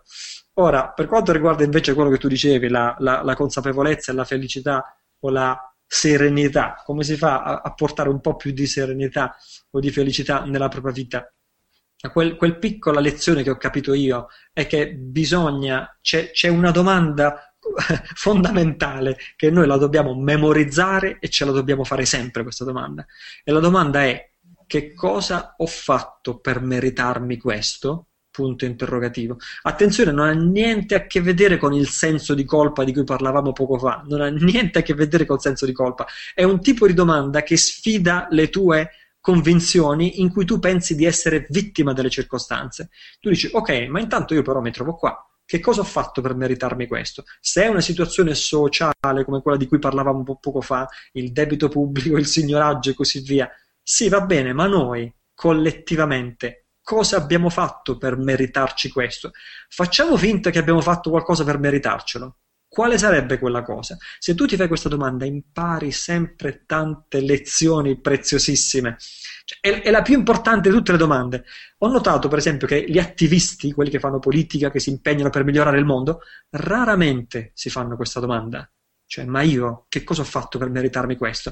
Questo è, è, è un peccato, è una tragedia che gli attivisti a, volte dicono che per gli attivisti e i praticanti spirituali sono due mondi distanti, eh, distinti e separati, e invece dovrebbero più unificarsi fra di loro, queste due categorie di persone, gli attivisti e i praticanti spirituali, perché gli attivisti non si fanno mai questa domanda.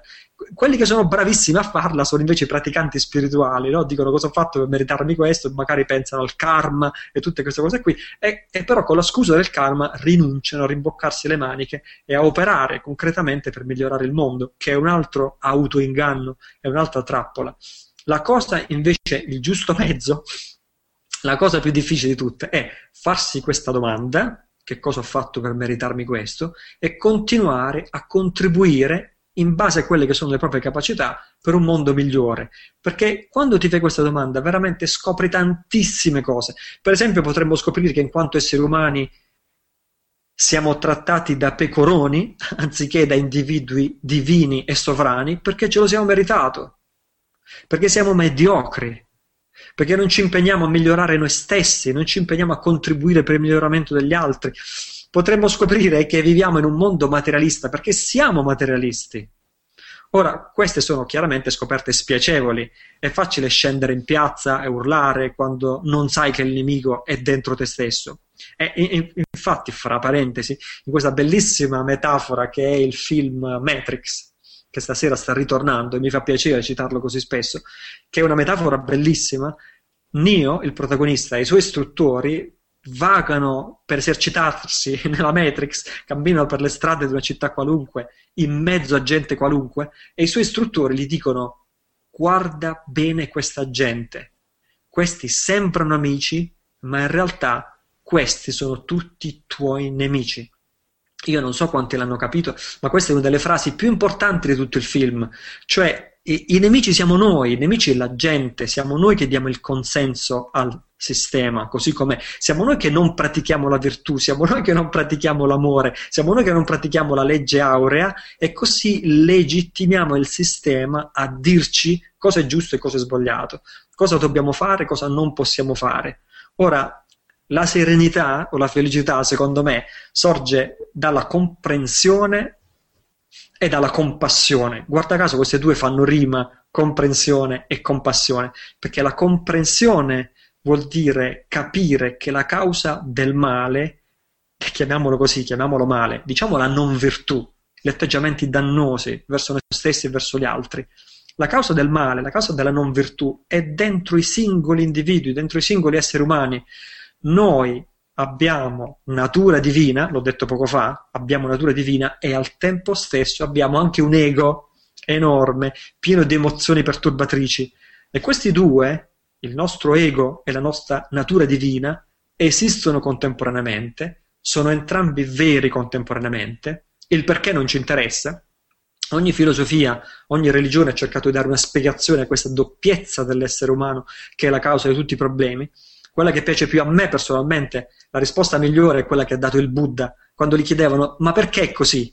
E il Buddha diceva non lo so, e non lo voglio sapere, perché l'importante è non perderci tempo a fare queste domande, eh, eh, non perdere tempo a farci queste domande filosofiche, l'importante è rimboccarci le maniche per liberarci da questa situazione, liberarci dalla nostra eh, dalla nostra, come posso dire, natura non divina, cioè il nostro ego, le emozioni perturbatrici, l'egoismo, la mancanza di virtù, la mancanza di, di compassione verso gli altri, la mancanza di saggezza e così via, liberarci da tutto questo e realizzare la nostra vera natura.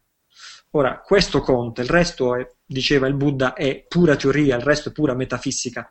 Quando hai questa comprensione, cioè che il problema è dentro di noi, Eh, questo è un dramma dell'essere umano. Quindi quando, questo è un dramma dell'essere umano. I problemi che noi vorremmo risolvere hanno la causa dentro di noi. Quindi quando tu comprendi questo dramma, comprensione, a quel punto sorge anche la compassione verso tutti gli esseri. Cioè tu dici, ma guarda un po', tutti questi esseri viventi che siamo noi, desideriamo la felicità, ma non sappiamo come ottenerla. Anzi, sia, siamo noi stessi che con tutto quello che facciamo per realizzare la felicità, invece sembra che facciamo tutto il contrario di quello che occorrerebbe fare per essere felici. E siccome questi difetti li vediamo anche dentro di noi, vediamo che anche noi siamo causa del problema, allora impariamo ad avere compassione e tolleranza anche verso i difetti di tutti gli altri. E, e questo eh, eh, questa compassione questa, eh, ci rende forti, ci rende sereni, ci rende capaci, come tu dici, di sorridere anche quando esaminiamo, e che è importantissimo eh, essere capaci di sorridere anche quando esaminiamo problemi gravissimi, perché ci rendiamo conto che siamo centrati nella realtà, ci rendiamo conto che la realtà è assurda, la realtà è paradossale, vogliamo tutti un mondo migliore, ma il male da sconfiggere sta sta dentro di noi e, e, diciamo le simpatie e le antipatie non sono quelle che, che, che cambiano il mondo. La realtà è che noi esseri umani siamo confusi. Questo fa sorgere compassione.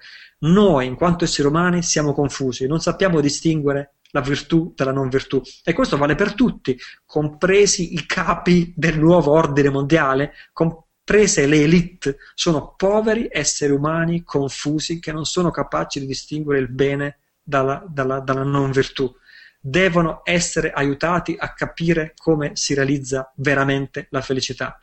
Ecco in che senso comprensione e compassione. E al tempo stesso riboccarsi le maniche. È bellissimo questo aspetto perché, o perlomeno va a toccare delle mie corde, nel senso che secondo me in ogni cosa è fondamentale eh, il senso di responsabilità. Cioè io ogni volta che scopro una possibilità di assumermi la responsabilità di qualcosa, io ne sono contento perché a quel punto posso intervenire. Ti faccio l'ipotesi, per, adesso mi viene proprio in mente così, parlare delle scie chimiche, io lì non, non, posso fare niente, non posso intervenire. Quindi se mi ci concentro, mi dedico, cioè penso a quella cosa, il risultato è solo la frustrazione. Però questa è una chiave di lettura che mi piace molto, anche perché da una parte dicevamo, noi abbiamo questo senso di colpa preponderante, dall'altra invece abbiamo la, l'atteggiamento a, scaricare la responsabilità sugli altri Invece uh-huh. questo è un atteggiamento proprio una visione diametralmente opposta e, e sicuramente vale per me in prima persona come cioè, lo faccio proprio un, un, consiglio caro per me in primis e, e giuro che lo condividerò con, chi mi capiterà veramente cioè, perché, nel senso mentre tu parlavi io stavo pensando a un paio di brutte situazioni che mi riguardano in, questo, in questi giorni proprio e pensavo a, al discorso che dicevi cioè qual è la mh, ehm, la mia responsabilità, cioè che cosa ho fatto per meritare questo. Ed è un po' come quei meccanismi tali per cui tu ti, se ti poni le domande nella maniera corretta, alla fine trovi le, le risposte nella maniera corretta. Cioè, se esatto. ti domandi perché sono così sfigato, è normale che cosa ti devi rispondere mm, perché sono nato in un'epoca sfigata, quando magari ce ne sono state altre peggiori di questa per dire. Mm-hmm. Però mhm. invece se tu, adesso magari senza andare nei discorsi diciamo di sistemi macro, ma nel tuo intimo, nella tua famiglia, eccetera, pensi che cosa ho fatto io per meritare questa situazione? Ecco che il tuo cervello che sa funzionare ti va a trovare qualche punto di miglioramento e se sei intelligente migliori, che secondo me è, una grandissima liberazione, insomma, e una grande liberazione anche nel vedere... Ehm, la, la, domanda che fai inizialmente era come fai a affrontare questi argomenti rimanendo sereno. E questo è un ottimo, un ottimo spunto. Io ti ringrazio veramente, insomma, per, per, queste cose che condivisi. E ti dirò di più, condividilo anche nel podcast, dai uno spazio. perché... Va bene. Ok, quindi niente, io dopo mi ero segnato tutta una serie di domande che in realtà perdono un po' di significato perché ti volevo chiedere, non sarebbe più facile fare una rivoluzione, però di massa. Cioè, non, non, ti chiedo neanche di, di prenderla. Eh, guarda, la rivoluzione, è, è, ma un po' l'ho detto, è, è, un'idea ridicola per due ragioni. La prima è, come ho detto, che il nemico è dentro, non è fuori. E, dobbiamo. Lo scopo è rinnovarci in quanto uomini e lo scopo è guarire dalla nostra amnesia. E poi l'altro motivo, anche questo l'ho detto, la rivoluzione legittima la superstizione dell'autorità con la A maiuscola togliamo il potere a noi, togliamo il potere a loro, prendiamolo noi. Cioè, questo, questo meccanismo, no? Togliamo il potere a loro, prendiamolo noi, la rivoluzione. Nessuno mette mai in discussione il meccanismo proprio del potere. Tutti le vogliono, nessuno si chiede cosa c'è di marcio nel concetto stesso di potere, nel, nel, in questa superstizione per cui abbiamo bisogno di un potere che ci governi. La società del futuro, faccio una profezia, la società del futuro è basata sulla legge aurea. La legge aurea è la virtù e l'amore. Numero uno, non arrecare danno agli altri esseri viventi. Numero due, ama il prossimo tuo come te stesso. Tutto il resto è un abuso, non dovrebbe esistere. Leggi, leggine e regolamenti. Chi vuole conquistare il potere attraverso una rivoluzione, perché poi vuole gestire il potere, è molto peggio di chi sta già al potere. Mi viene in mente, diciamo, quella frase, quel pezzettino che dicevi poco fa tu di Matrix, eh, io non so se tu ricordi, ma il passaggio subito dopo c'è una frase che l'istruttore di Nio gli dice, quando, riferendosi alle persone lì che lui vede, fa, molte di queste persone un domani, se dovessero essere scollegate, saranno così assuefatte dal sistema che lotteranno per difenderlo. E quindi uh-huh. eh, diciamo che eh, alla fine questa rivoluzione da operare, questo è il vero modo per scollegarsi dal, dalla Matrix, far fuori uh-huh. l'illusione e vedere diciamo, sì, schierarsi sì, sì. la realtà per che signi- Esatto, che significa anche assumersi la responsabilità di questo rinnovamento, perché la rivoluzione è quel processo collettivo in cui l'individuo si spoglia di ogni responsabilità e proietta la propria responsabilità sul gruppo. Diventa una scusa, diventa un pretesto per non assumersi la propria responsabilità. Per rimandare solo... altro. Esatto, da solo ho paura, però se siamo 100.000 andiamo lì e bruciamo la casa del governo. Mm, esatto. Mm-hmm. Che forse è un po' anche per questo che va molto di moda la... Non so se un altro film che non so se hai visto è V per Vendetta. Ah, sì, sì, anche quello molto significativo, degli stessi eh. autori di Matrix. Ah, sono gli stessi autori, questo non lo sapevo. Sì, i fratelli Wachowski. Ah, guarda che caso, eh. Sono, sono, in realtà non sono i registi, però sono gli sceneggiatori, quelli che hanno creato mm. la sceneggiatura. Mm. mm. Che evidentemente devono avere qualche collegamento diretto con, eh, con qualcuno che ha una visione più ampia oppure hanno delle, delle, intuizioni geniali. Comunque, ho già trattato in un'altra puntata il fatto che qualunque cosa noi vediamo, ah, che tra l'altro, scusami, anche tu nel tuo podcast lo, lo, dici apertamente, che tutto quello che siamo in grado di, di vedere, di pensare, eccetera, in realtà è perché da qualche parte è già successo o succederà, è comunque qualcosa di stampato a fuoco nelle nostre coscienze per un motivo, si tratta di tirarlo fuori, vale anche per il cinema questo. Mm-hmm. Soprattutto mm-hmm. c'è una persona a me molto cara che, che sostiene questa tesi, ecco. Bene. Va bene, io non so se, se, c'è qualcos'altro che tu avresti piacere di, di, condividere con noi, altrimenti ti chiederei di lasciare un saluto per me, per noi, i nostri ascoltatori e per i tuoi ascoltatori invece di, del podcast, è tempo di cambiare. Se, un... E tra l'altro abbiamo anche gli ascoltatori in diretta in questo momento, quindi ti puoi sbizzarrire. Ecco. un saluto, sicuramente un saluto all'ascoltatore della tua trasmissione sicuramente e agli ascoltatori del mio podcast altrettanto sicuramente un grandissimo saluto perché sono stati e sono i veri protagonisti. Io pensavo di stare solo riflettendo ad alta voce nel, nel, nel mio podcast e poi dopo tre mesi di podcast un ascoltatore ha lanciato un'idea e se ci incontrassimo di persona, ci guardassimo negli occhi, eccetera, eccetera, così in sole due settimane, e tu c'eri, Tony, sei venuto anche tu, in sole due settimane, ed eravamo già ad agosto, quindi un evento difficilissimo da organizzare, abbiamo organizzato in fretta e furia un raduno, il raduno di tempo di cambiare, e in sole due settimane abbiamo riempito 250 posti, 250 partecipanti, e queste 250 persone che abbiamo conosciuto la prima volta di persona sono state il regalo più bello per me del mio podcast, perché erano tutte persone semplici, persone gioiose, persone meravigliose, persone generose, persone desiderose di ecco, non facciamo la retorica, tutti siamo pieni di difetti, in quanto esseri umani tutti siamo pieni di difetti, però l'importante non è quello, l'importante è che siamo desiderosi di migliorare noi stessi e il mondo. Questa è la cosa che veramente crea la differenza. Quindi ho immaginato, chissà, se persone così belle e positive sono venute qui al raduno, chissà quante altre persone come queste sono rimaste a casa e hanno ascoltato, continuano ad ascoltare il mio podcast, eccetera, eccetera. Allora mi sono detto, ne è valsa veramente la pena.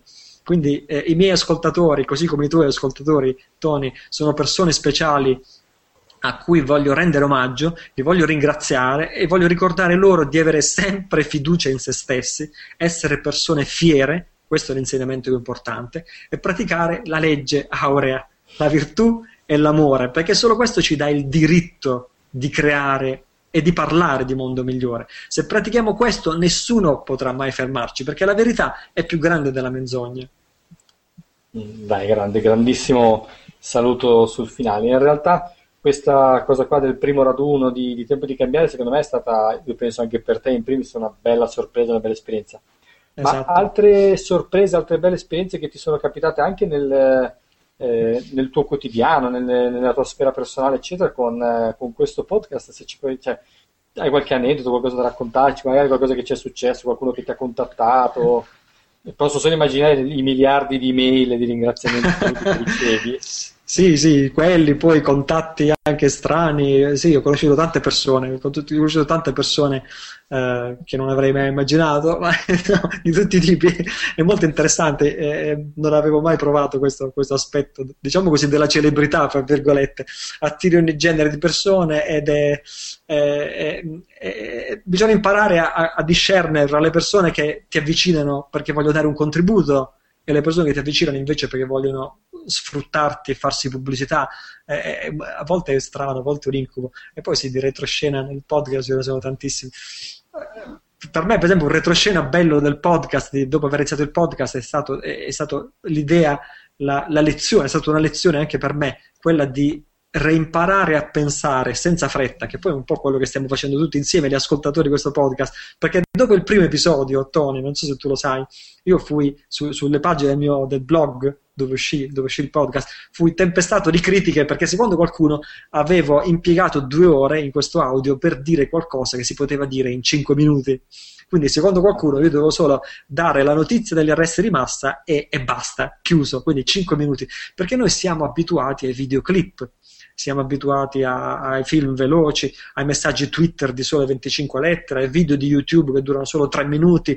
Siamo disabituati invece a prenderci il tempo, a riflettere, a pensare oppure ad ascoltare un podcast e pensare. Insomma, morale della favola, chi teorizza che bisogna soltanto dire tutto in 5 minuti è, è, un perfetto sconosciuto. Invece il mio podcast, e voglio dire, non mi sto prendendo il merito di questo, il mio podcast invece fa 10.000 ascoltatori a puntate, eppure sono podcast a puntate che durano fra i 90 minuti e le 2 ore ciascuno, no? Però ecco, questi tempi, il fatto che non sono 5 minuti, secondo me è utile, aiuta a riflettere, aiuta a pensare e noi dobbiamo reimparare a pensare senza fretta e vorrei anche che il mio podcast fosse un contributo in questo senso. Ad ascoltare anche i nostri pensieri perché spesso sono sovrastati da, da un sacco di altre cose.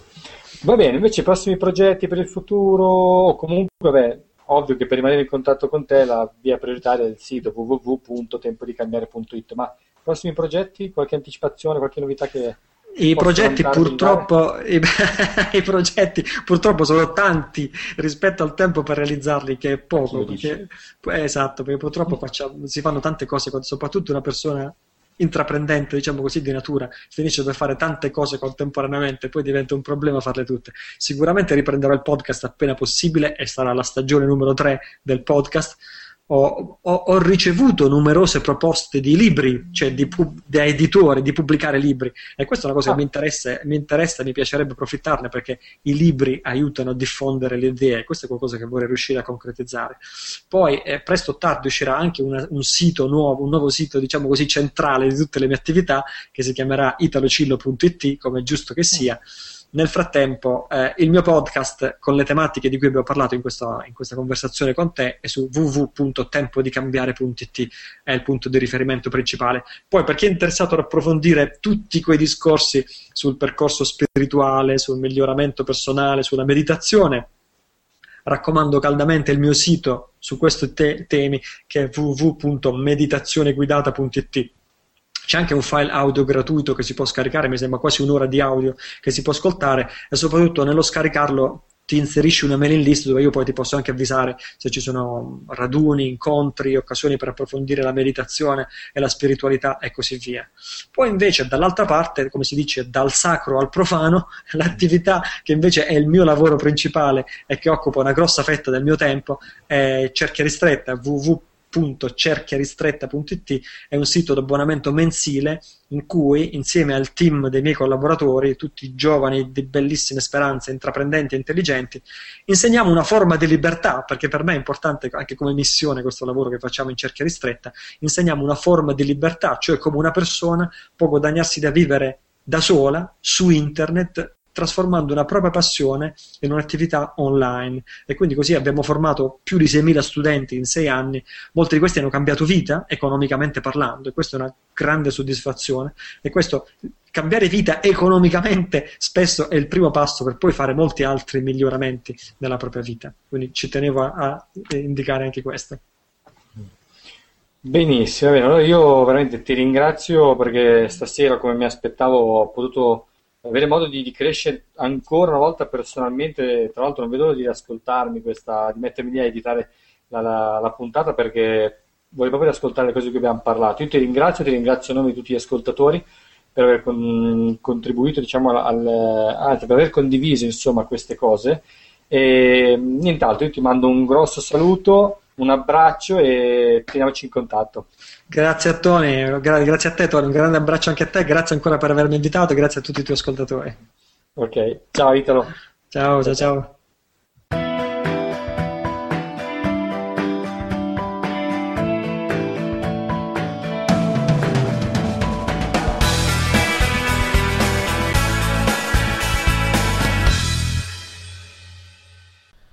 Ale, per concludere, spero che tu abbia trovato qualche spunto interessante in questa intervista. Ti raccomando di inserire sempre in eh, eventuali domande, suggerimenti, richieste di approfondimenti rivolte a me per i prossimi episodi del, del podcast, di inserirli su www.tempodicambiare.it slash forum. Non occorre che ti leggi tutto il forum e non occorre eh, che partecipi a tutte le discussioni se non lo desideri. Puoi però andare direttamente sulla sezione domande a Italo e proposte per il prossimo episodio del podcast e inserire semplicemente la tua domanda la tua osservazione. La settimana prossima, d'altra parte, non ci sarà podcast perché farò un salto in Italia con tutta la mia famiglia, poi parteciperò all'incontro di meditazione che terrò nelle Marche eh, su www.meditazioneguidata.it slash incontro. Ti do questo indirizzo anche se con quasi 200 partecipanti il corso è pieno da scoppiare, veramente non c'è più posto. E la settimana ancora dopo è Pasqua eh, resterò in Italia in visita ai familiari e quindi dopo questa parentesi pasquale tornerò qui alla mia base e riprenderò il podcast con nuovi episodi. Per essere avvisato di quando uscirà il prossimo episodio, non mancare di inserire il tuo indirizzo email nei form che trovi sul www.tempodicambiare.it o nella barra laterale destra di tutte le pagine del blog oppure all'interno della pagina in cui hai scaricato questo episodio. Questo è lo strumento indispensabile per restare in contatto ed essere avvisato dei nuovi episodi. Più ti raccomando di seguire la mia pagina Twitter, twitter.com slash italocillo. Questa settimana l'ho aggiornata tutti i giorni, almeno 3 o 4 volte al giorno. E poi, naturalmente, la mia pagina Facebook, ugualmente facebook.com slash italocillo. Tutto attaccato e tutto minuscolo. Così, in questo modo, non saremo mai distanti, anche se sono momentaneamente sospesi gli episodi del podcast, potremmo tenerci in contatto. Questo è Tempo di cambiare, il podcast della minoranza indipendente, di quelli che vogliono pensare con la propria testa, sviluppare il proprio cuore, migliorare il mondo. Io sono Italo Cillo, sii felice, ci risentiamo dopo la pausa pasquale.